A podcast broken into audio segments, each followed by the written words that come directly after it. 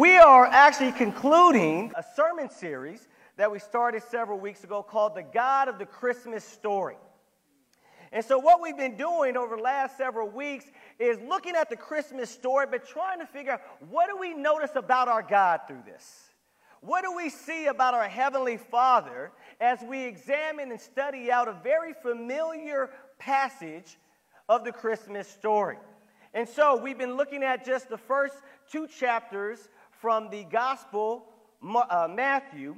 And so, in the first one, Matthew chapter 1 through 1 through 12, we saw how the God of the scriptures is the God of hope.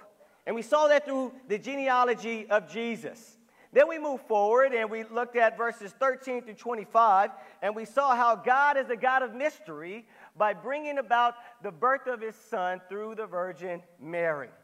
And then last week we talked about the God of invitation, chapter 2, verses 1 through 12, and how God, when He brings the Magi, really is inviting all of mankind to an eternal relationship with Him. And today we'll conclude by finishing out chapter 2, and we'll see how God is a God of provision. A God of provision. Let's go to our Father in prayer. Father, we thank you so much for this opportunity for most of the OC church to come together on this Christmas Eve and be able to worship you.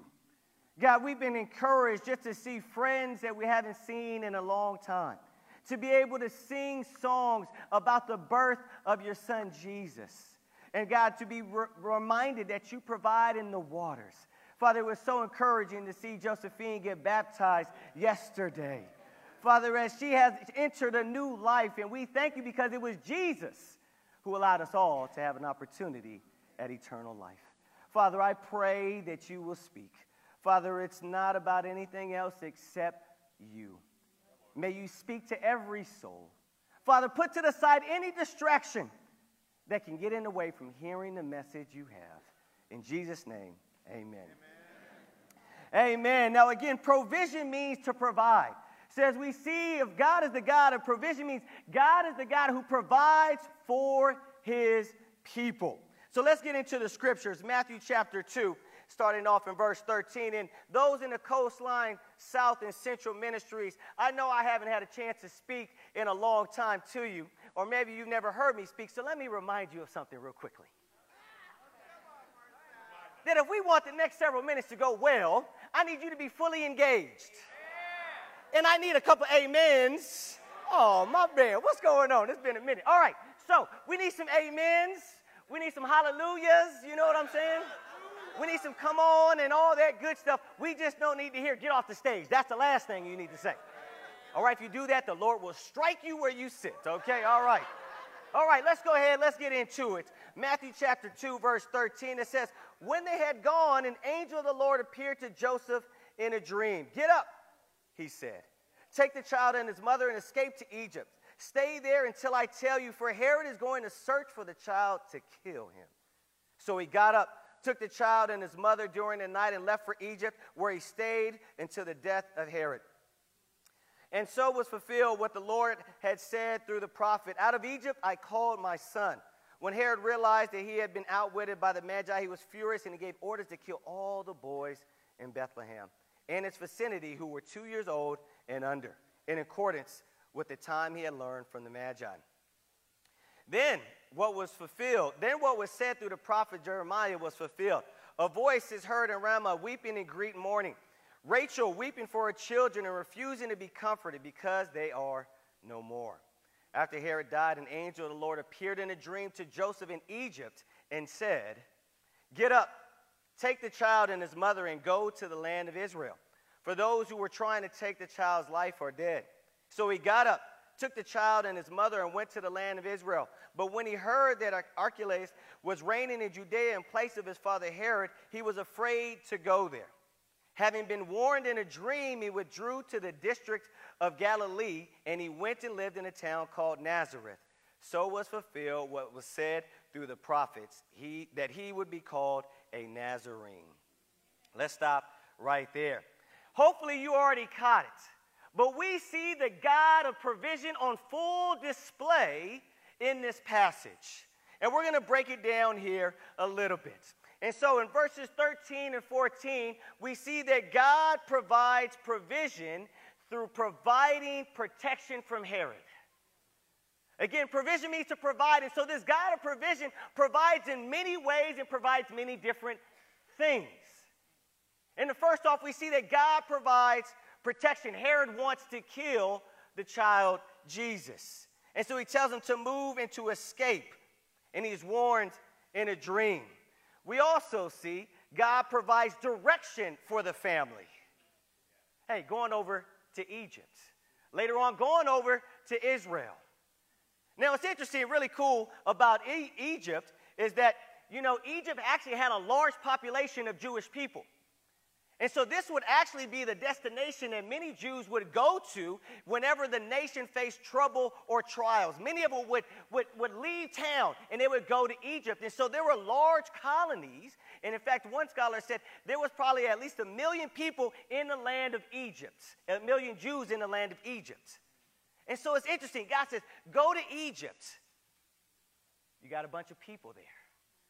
By the time you arrive, you'll fit in, you'll be okay with your newborn, and you'll probably have a safer, not safer, but a quicker way to get on your feet and provide a way of living.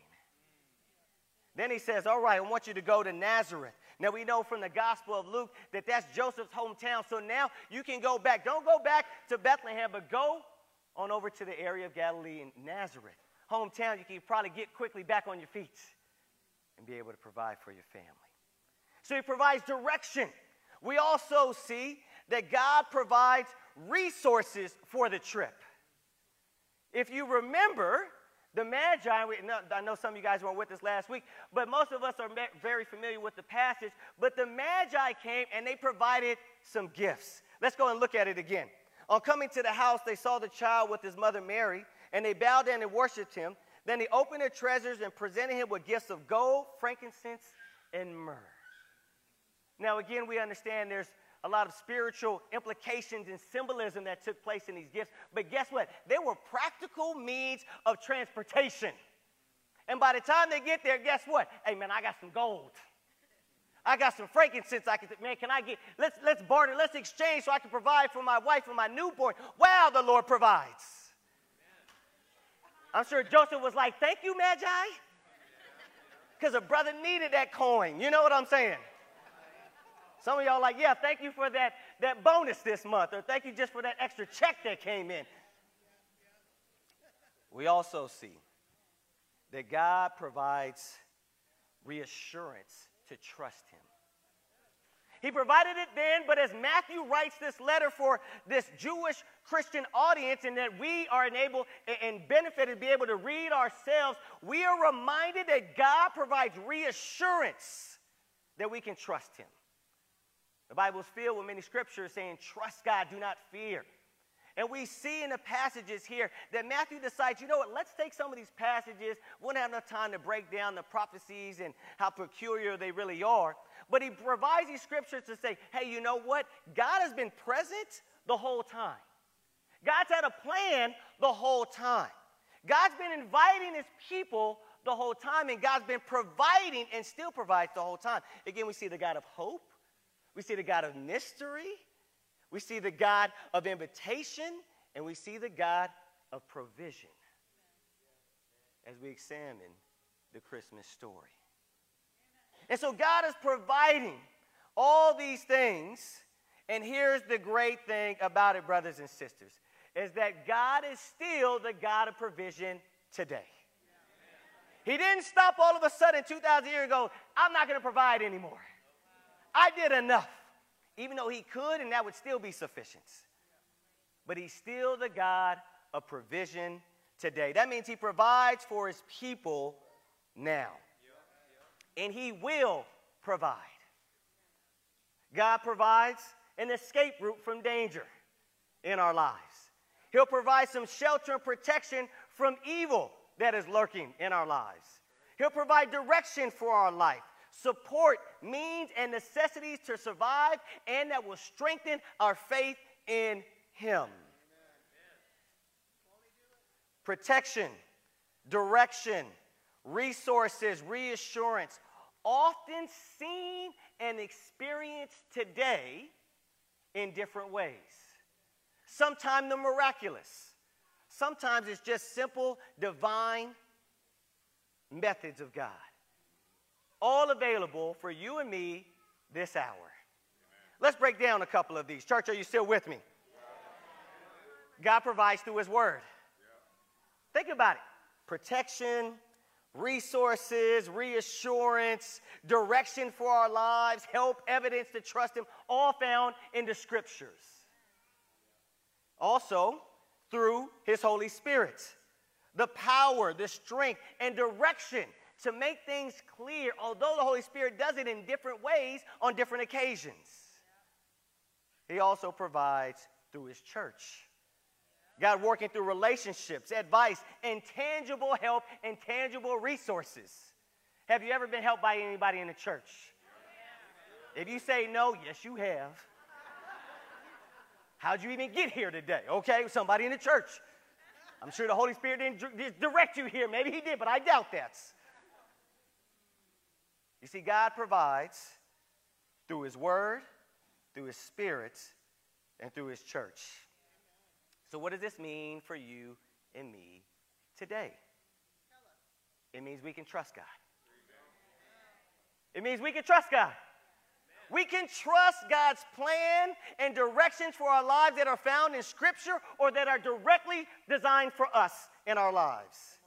God's provided a plan, and we can trust His plan to overcome evil and give eternal salvation through His Son Jesus and through His return someday. We can trust his promises. We can trust that following his word will benefit our lives, benefit our relationships, and benefit those around us. We can trust that. And so, what does that mean we should do then? Well, I think it's simple trust and follow. The response to the God of provision is to trust Him and to follow His direction for our lives. To trust that He'll provide and then to follow His will. But see, we have to learn to place our trust in God's protective timing and care. And so we might have it for a moment, but we need to be reminded of it. I got into an accident last Wednesday. I know, man. You telling me. It appears that I'm at fault. But I've been struggling every single day, and I'm like, I don't know if I was at fault. Even this morning, I was like, Karina, I think he cut in front of me, but I'm not going to get into the whole story because then I'll start struggling, okay, and I might just go in some other place spiritually, okay?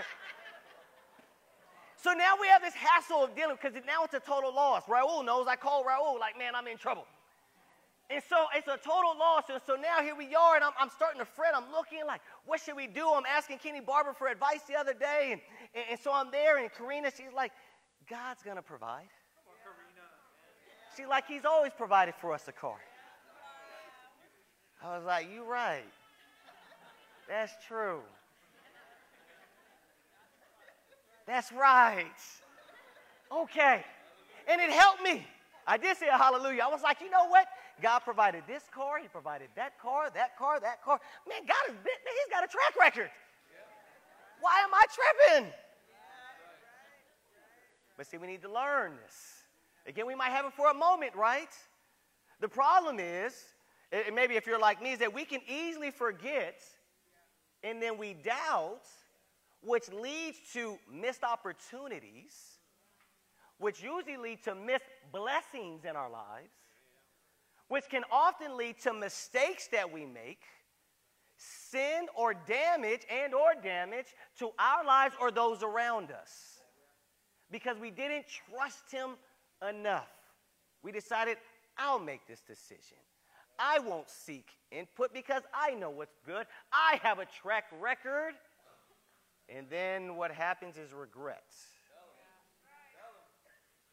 But if we can go back to the God of the Christmas story, if we can remember He's a God of provision, that we can remember, recall, and stand firm in our trust that He will provide. But then we have to follow His lead and direction. It's a two parter. We have to follow God's direction Just think about this. God gave direction to Joseph and Mary. He gave them a plan, but then he gave them some direction. So Joseph and Mary, their responsibility and their role was to do what? To trust him, but not trust him by staying put, by actually following what he said. Just imagine if they decided, we trust you, but we aren't going to follow what you said. How would that Christmas story turn out? I don't know if me and you would be here this morning.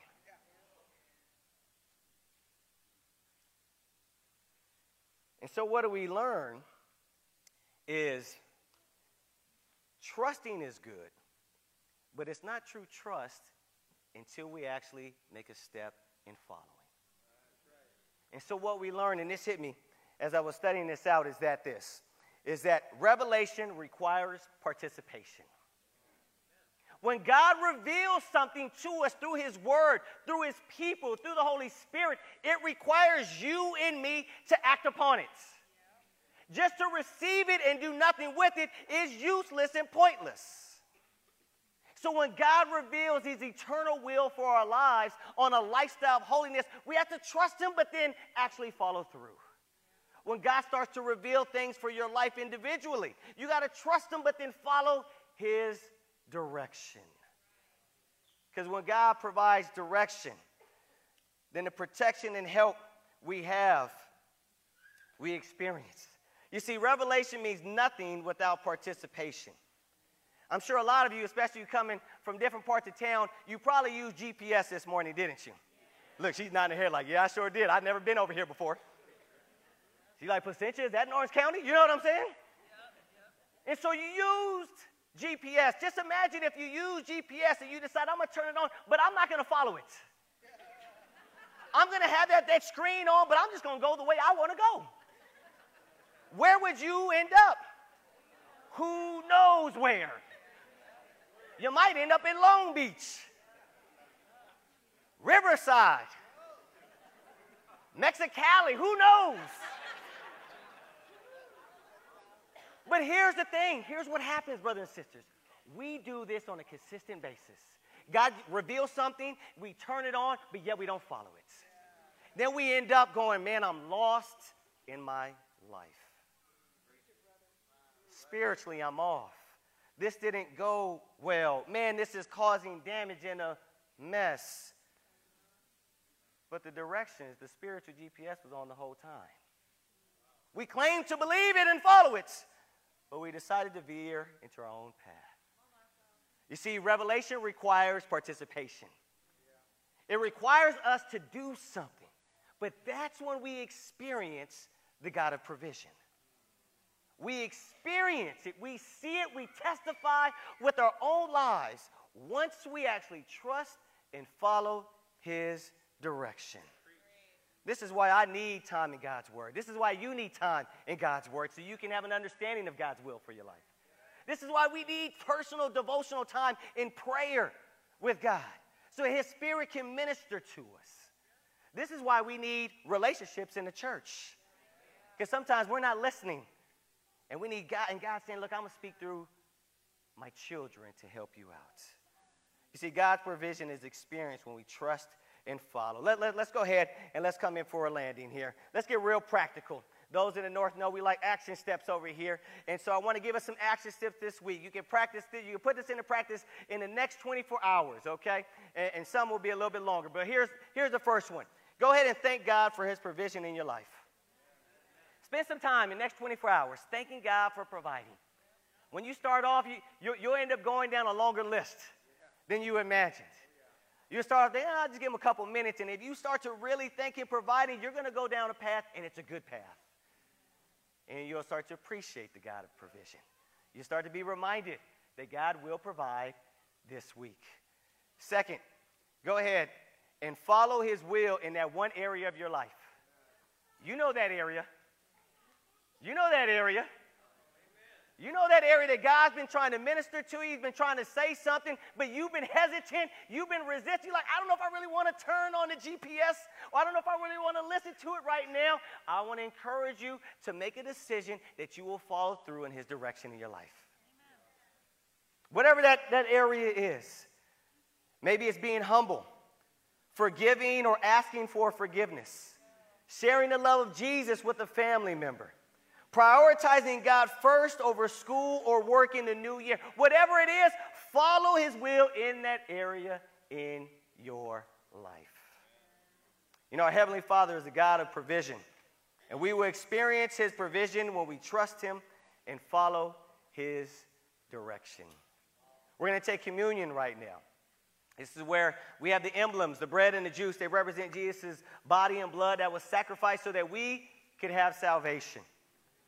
And we remember as we look at the God of the Christmas story is that He is the God who provided Jesus to be our Redeemer and Savior. Amen. God provided Jesus to be the example on how to live.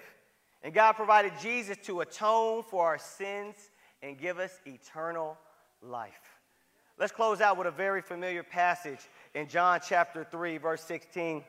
For God so loved the world that he gave his one and only Son, that whoever believes in him shall not perish but have eternal life.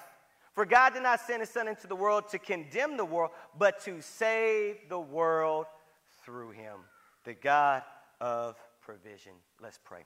Father, we thank you so much for sending your Son. God, you provided salvation through your Son. You provided atonement for our sins through your Son. You provided forgiveness through your Son. You provided hope through your Son. You provided peace through your Son. You provided joy through your Son. You provided the ultimate example of love through your Son. You provided the church through your Son. You provided us the Holy Spirit through your Son. You provided us a new resurrected life through your Son. We thank you for your methods. We thank you for your decision. We thank you for your character. We thank you that we can have an eternal relationship with you. Thank you, not just for Christmas events and celebrations, but thank you for Jesus being born. And God, we thank you for being a God of hope, being a God of mystery, being a God of invitation, and being a God of provision. We pray in the name of Jesus. Amen.